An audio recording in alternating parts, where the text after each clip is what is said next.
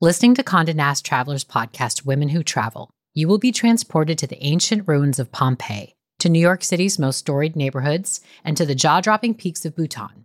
It's the best of what you love about traveling, experiencing different people, cultures, and perspectives, all from the comfort of your own home. Each week, join host and global journalist Lale Arikoglu as she shares her own experiences along with those of self identifying women travelers from all over the globe. How do the bestie comedian pairs of Sasheer Zamata and Nicole Byer navigate travel together? What can you realistically expect from your first global solo travel experience? How is dance used as a tool for healing in Indigenous Australian communities? If these questions piqued your interest, pack your bags and go on a journey with women who travel. Available wherever you get your podcasts.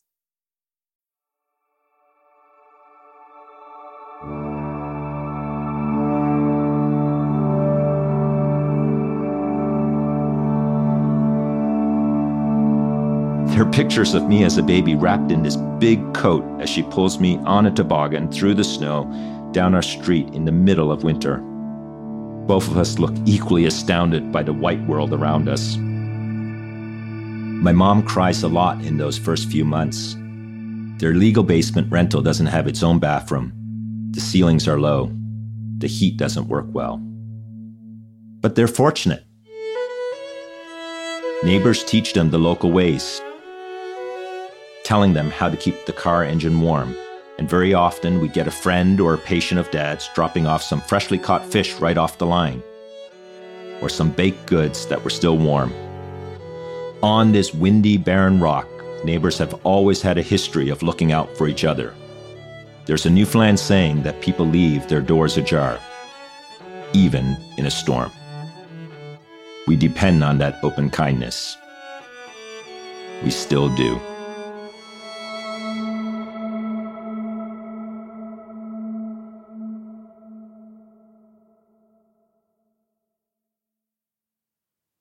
Tony Chen is treasured for bringing humanity and character into business. As the CEO and co founder of the Boston based venture investment firm Cueball, he sees making money is just one dimension of success. The founders Tony stands behind are proving that the highest performing businesses, the ones that endure the test of time, are the ones led by good people who build their company's culture around good values. In today's meditative story, Tony takes us to the end of the earth, the dramatic, wind-swept island of Newfoundland, in far eastern Canada, where the forces of nature and people have shaped his views about investing in purpose-driven people. And in full disclosure, Cueball is an investor in the organization behind Meditative Story, and Tony personally has been a bright light in giving the support and encouragement that makes this podcast possible. In this series, we combine immersive first person stories and breathtaking music with the science backed benefits of mindfulness practice. From Wait What, this is Meditative Story. I'm Rohan, and I'll be your guide.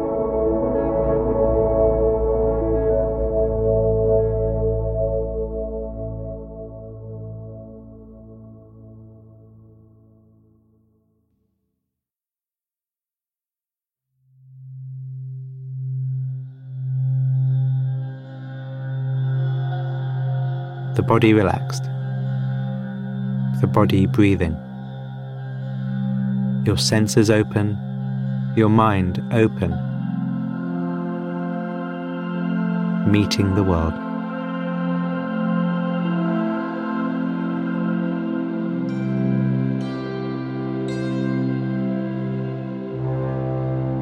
I make my way through the last leg of a winding road, flanked by weathering pine trees on both sides.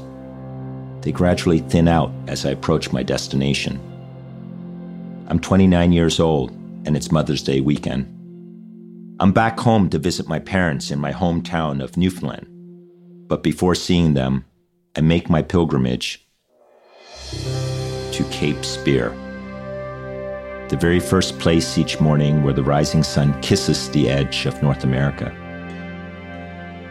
It's just six miles from my childhood home, Yet it feels like the end of the world. And if it isn't, you sure feel like it is. I tend to visit Cape Spear on more windswept days or on very early mornings before anyone arrives. And today, it's only me.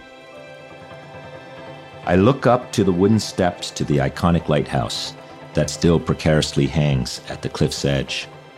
As I begin my walk up the steps, the smell of Newfoundland's salt air and wet fog washes over me, and it welcomes me home. I stretch out my arms, and it's an expansive feeling. On one side, all of North America's land unrolls before me. On the other, the Atlantic Ocean, as far as I can see. I let myself take in the cadence and crescendo of the ice cold waves that pound incessantly against the face of those cliffs. I've seen large chunks of icebergs carried by the North Atlantic's whiplash currents crash violently in here breaking apart like blown up asteroids on a video game. Yet, for some reason, despite those jarring cliffs, the rising octaves of angry waves, and the swirling winds that can howl and squeal, this place lures me into a sense of calm and a reflective respite that I rarely experience in the frenetic pace of my entrepreneurial life in Boston. This is a place of contrasts. As rough and foreboding as those cliffs seem, they're equally stoic crags, standing strong and guarding tall like frontline soldiers protecting entry onto the continent. But I also feel like they're guarding me. And as much as the winds howl, they always eventually recede into a quiet whisper whistling their final tune into cracks and crevices that become home to the final breath of their last secrets. I'm reminded of E.J. Pratt's poem, Newfoundland, that he wrote while growing up here in the 1800s. Here, the winds blow, and here, they die. Not with that wild, exotic rage that vainly sweeps untrodden shores, but with familiar breath, holding a partnership with life. My best childhood tool is the plastic bucket. In Newfoundland, a bucket comes in handy more often than you might think. When I'm nine years old, my father finally takes me out to the low tide at Middle Cove Beach. Even though it's late June, it's still cool. Like most people gathered on the beach, I'm wearing a thick fisherman's knit sweater underneath my windbreaker jacket. Hello there, Dr. Chen, says an old man with a beard. How's it going? Here with your son, are you? The beach is pretty crowded with people that day, holding their buckets and cheap fishing nets they bought from a local hardware store. I hold a bright green plastic beach bucket and a doubled up set of plastic garbage bags. I grip my father's arm as we walk in our slippery boots over the smooth beach rocks out into a shallow part in the mouth of the bay. And then, as we wait and look ahead, seemingly out of nowhere, the waters grow dark as a glittery mass encroaches. It's like a giant amoeba. If you didn't know any better, you'd run away. But the darkness drawing closer isn't some scary monster, it's the sea literally filling herself with fish. And as the fish come into shore, they act like an assembled living plow, pushing the water to either side. It's almost as if it's an illusion, but it's real. Displaced right before my eyes is the ocean's water with the overflow of silvery little fish. Capelin. Can't move. I look down at my knee high rubber boots and see thousands of capelins swimming and slipping and teeming all around my feet and between my ankles, almost making me fall over. This is Newfoundland's famous capelin roll, when the small fish migrate to the low tide to lay eggs. I've never seen it up close before, and it blows my mind. I squint at the sky and notice the seagulls who are watching in delight the whole show from above, singing and diving to catch their share. We're all here at the edge of the continent, witnessing and experiencing the web of incredible life force. I press my garbage bags into the water. Dozens of fish careen into the bag within seconds.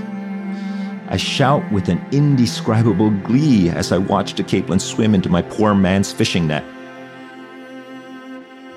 The arrival of the capelin feels like it is something much more than an annual tradition, or even more than a natural phenomenon. Not only feels like magic, it is magic. And it makes me feel like anything is possible.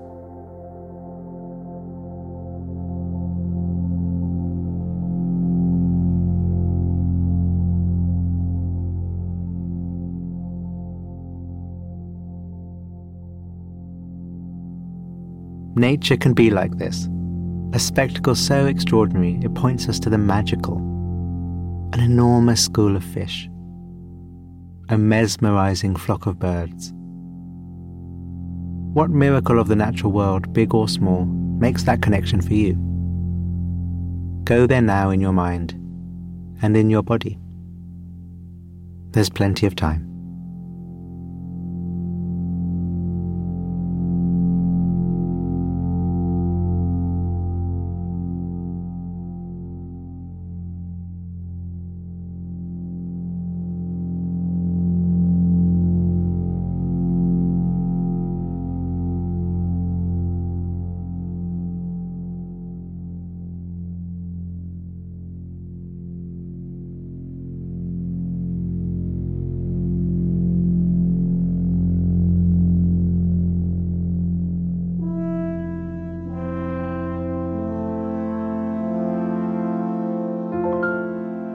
Not long after the capelin roll, it's blueberry season.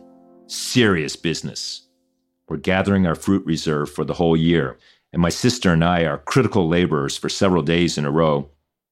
This time, my bucket is white, a large leftover ice cream tub from the local creamery. The plastic sounds deep and hollow when I tap on its bottom. My grandmother has moved in with us from Indonesia She's never seen blueberries before and spends all day picking with us these little spheres of indigo fruit. The birds sing in the full summer sky and they swirl around in intoxicating velvet and tart scent that floats in the breeze above our heads. We're filling our buckets on a rocky ledge where a thousand years ago the Vikings might have very well picked from these very same patches. The berries are small but juicy. It takes a lot of restraint to pick fresh blueberries and not eat them right then and there. My mother reminds us In the buckets, please, or you won't get any pie. While mom and dad don't talk too much about their past, it's on family outings like this that are my best chance to hear little bits of the story of how my parents moved to a place so different from their home country. Born as overseas Chinese in Indonesia, both my parents leave their birthplace to escape the discrimination and often bloody persecution against resident Chinese in Indonesia at that time by going to college in Taiwan and deciding to leave their large families behind. After medical school, my father learns that the government in Canada is hiring doctors, and it might be possible to get a visa to stay there. The trip to Canada not only requires his financial savings, but takes two nights and three days. Taipei to Tokyo, Tokyo to Hawaii, Hawaii to San Francisco, San Francisco to Vancouver, Vancouver to Saskatchewan, Saskatchewan to Montreal, Montreal to Halifax, Halifax to Gander, Gander to St. John's, Newfoundland. As an intern, Dad moves into a medical dormitory. It's 1966. The locals call this rugged island the Rock. It looks like another planet to him. Nothing at all like the dense humidity, tropical climate, and throngs of people in Indonesia or the modern cityscape of Taiwan. He stares out his dormitory window into the dark Newfoundland night. Thick white crystals fall against the cold glass. He's never seen snow before. He goes outside to touch it for himself. A snow christening, he calls it. He stays up the entire night, not wanting to look away.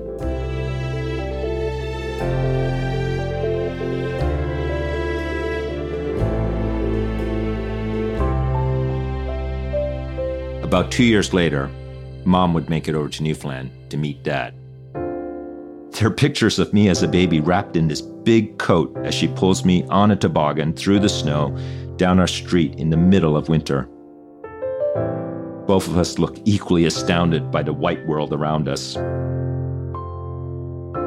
She's gone from living with 10 siblings in Sumatra to Taipei, and now to harsh winters.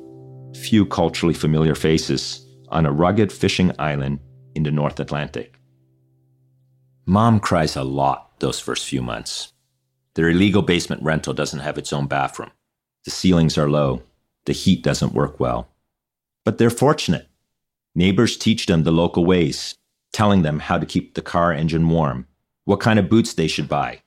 And very often we get a friend or a patient of dad's dropping off some freshly caught fish right off the line, vegetables just pulled from their garden, or some baked goods that were still warm.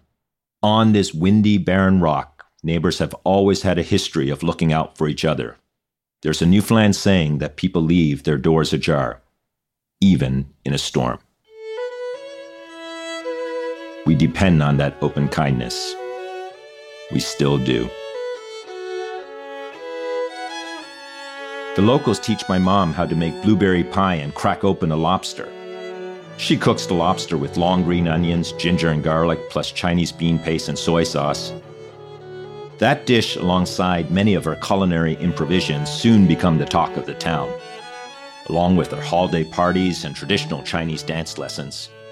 After a first winter of isolation, mom becomes not just a social worker for her profession, but somewhat of a socialite, traversing across the culture and traditions of her past and the local customs from blueberry festivals to sing carolers called mummers to debates on who has the best local fish and chips. In my earliest years growing up, we rarely speak English at home. I don't think too much about it until I'm ready to go to school. The fluorescent lights of the basement classroom beat down on me as I stare at the color chart leaning against the dusty green chalkboard. It's my first day of preschool. My teacher explains we'll be reciting colors out loud this morning, an icebreaker to meet one another. Rows upon rows of different colored circles in reds, blues, yellows, greens, and purples taunt me as I try to figure out which color is going to land on me. I want to be just like my classmates. I want to fit in. But when my turn comes to say the color that the teacher's pointing her stick at, all I can think of is 黄色 or yellow in Mandarin. After an awkward pause, I sputter out the English word with a broken accent. I feel the shame of tears on my cheeks. I don't want to be different. I relay the incident to my mom when I get home from school. Don't worry. Your English will come quickly, she says in Chinese, enveloping me at the same time into a big hug. Look at me. Look how easily I learned English. Remember, we're all here to help one another. But to respect our elders and remember our heritage, we continue to speak Chinese at home.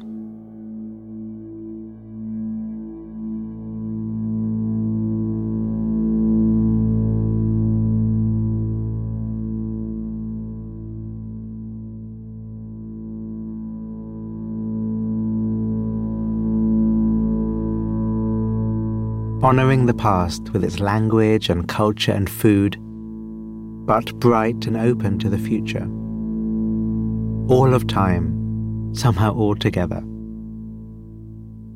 Enjoy this moment with the breath, the body, the mind how it is.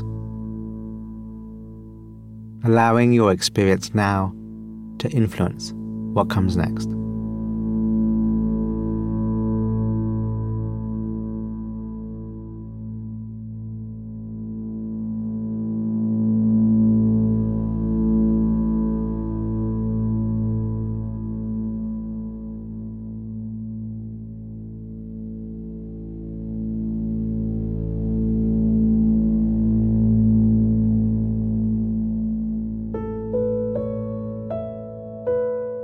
Late afternoon, I dutifully operate the cassette deck as my mom teaches Chinese dance lessons to the neighbors in the basement.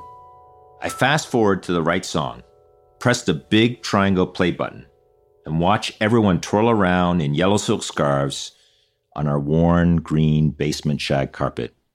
Afterwards, she makes us all one of her signature yet paradoxical feasts. While our neighbors grow turnips, tomatoes, and potatoes, our backyard garden grows Chinese snow peas, bok choy, and Napa cabbage.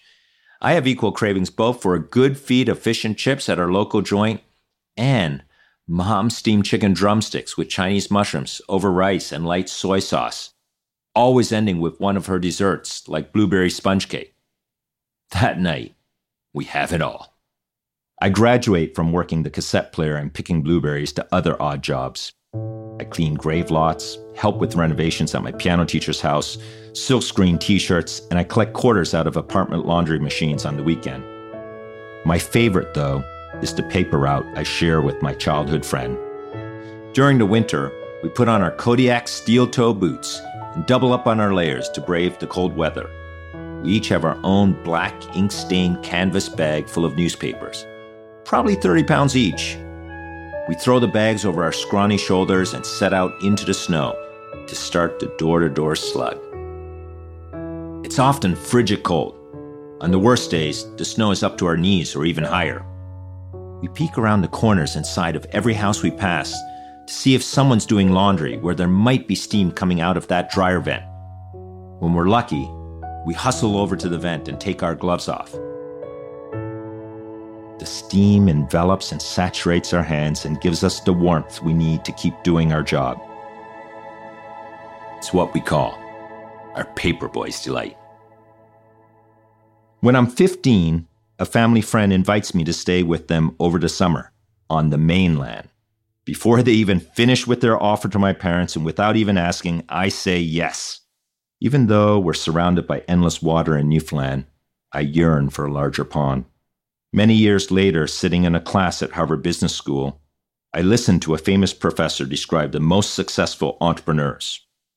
Real entrepreneurship is the relentless pursuit of opportunity without regard to resources at hand. While he paces the classroom and talks about well known entrepreneurs who represent this gritty optimism to scratch up the wall no matter what the odds are. But my mind doesn't go to those business leaders. It shoots back to my parents back to the rock.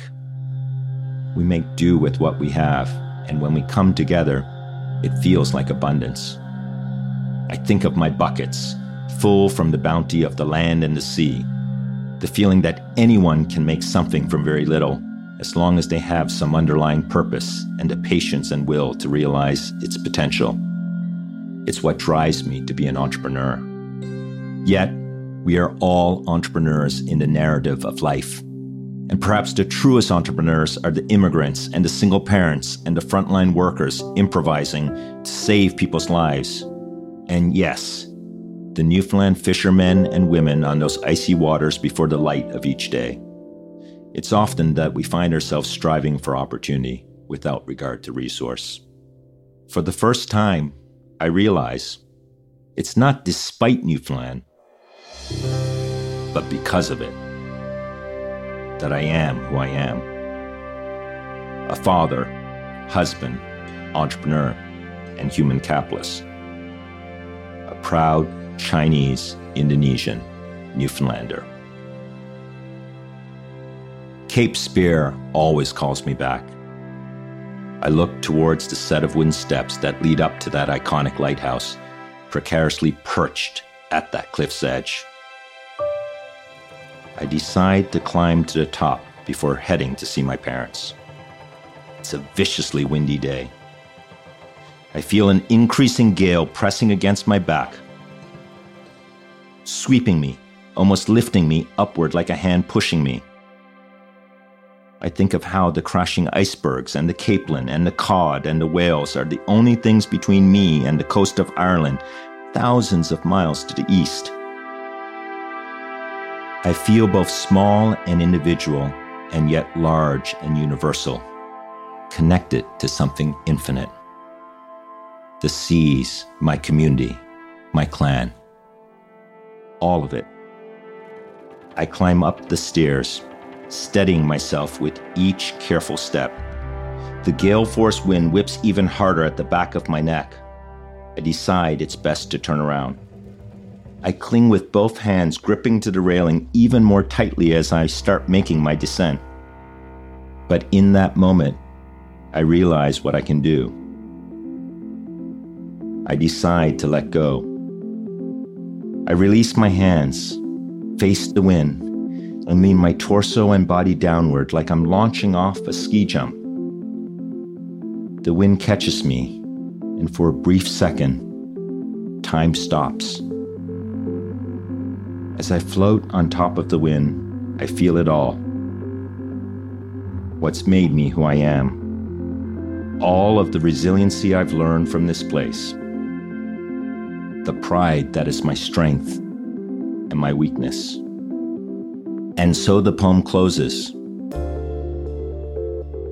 And a story is told of human veins and pulses, of eternal pathways of fire, of dreams that survived the night, of doors held ajar in storms.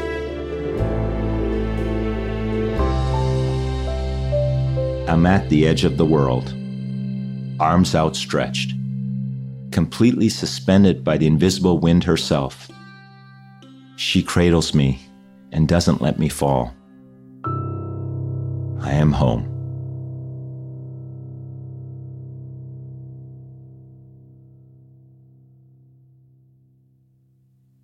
Thank you, Tony.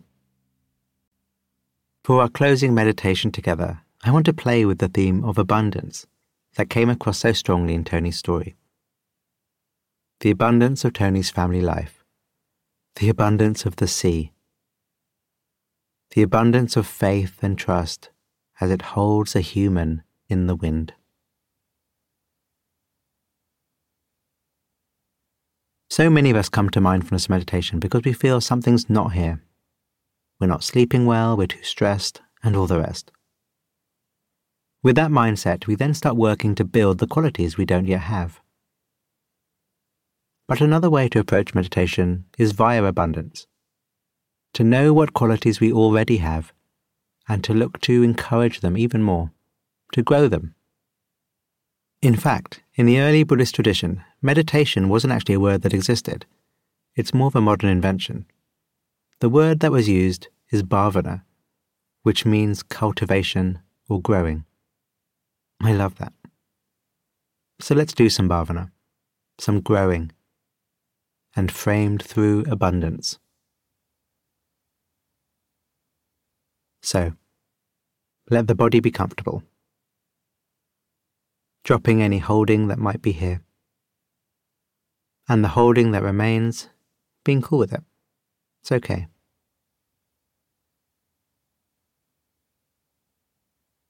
Okay. So let's recognize what is already here. Leaving tension aside for now and scanning the body to see if there are any areas which feel either pleasant or just relaxed.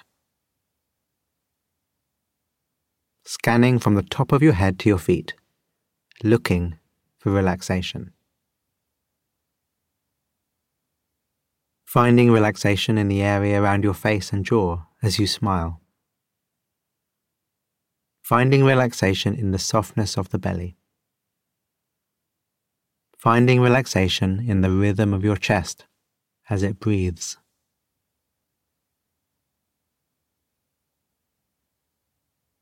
There's no right answer, as long as you're able to check in with a sense of relaxation somewhere in the body. And if nothing really stands out as pleasant or relaxed, then finding an area of no tension a part of the body where you might not feel much at all, like a blank canvas.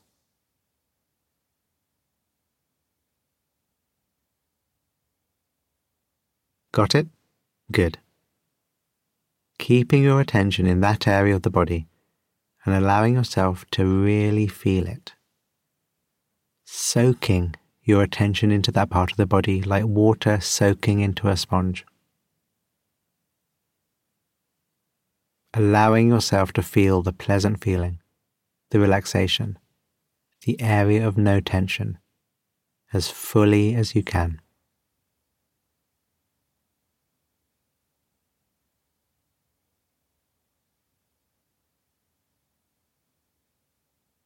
Let's make this the basis of our abundance and open out our awareness to also include the area around here, letting the pleasant sensation grow, to overflow into other parts of the body, even the whole body.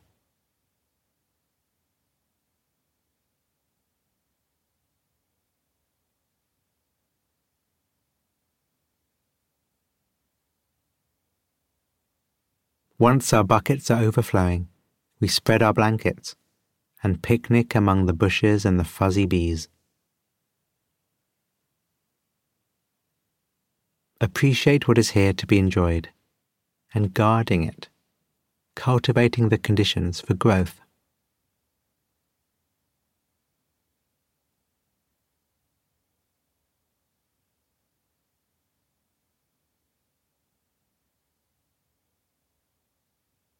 Dropping the need to grasp for that which is not here, and trusting in our natural qualities. They will hold us up when we lean on them. Tony in the wind.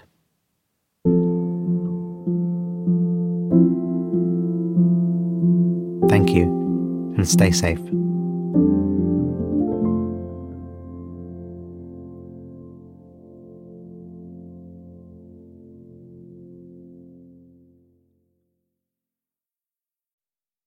On behalf of the team at Meditative Story, thank you for spending time with us today. We love creating the show for you. And if the show serves you in a meaningful way, we'd love to hear from you.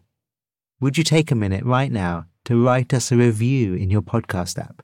When you leave a review, it really inspires our team, and we're a group who derive so much energy from understanding how meditative story impacts you.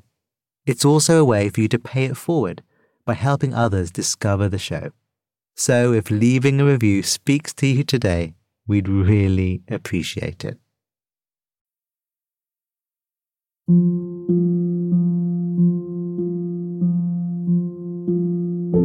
Meditative Story is a Wait What original.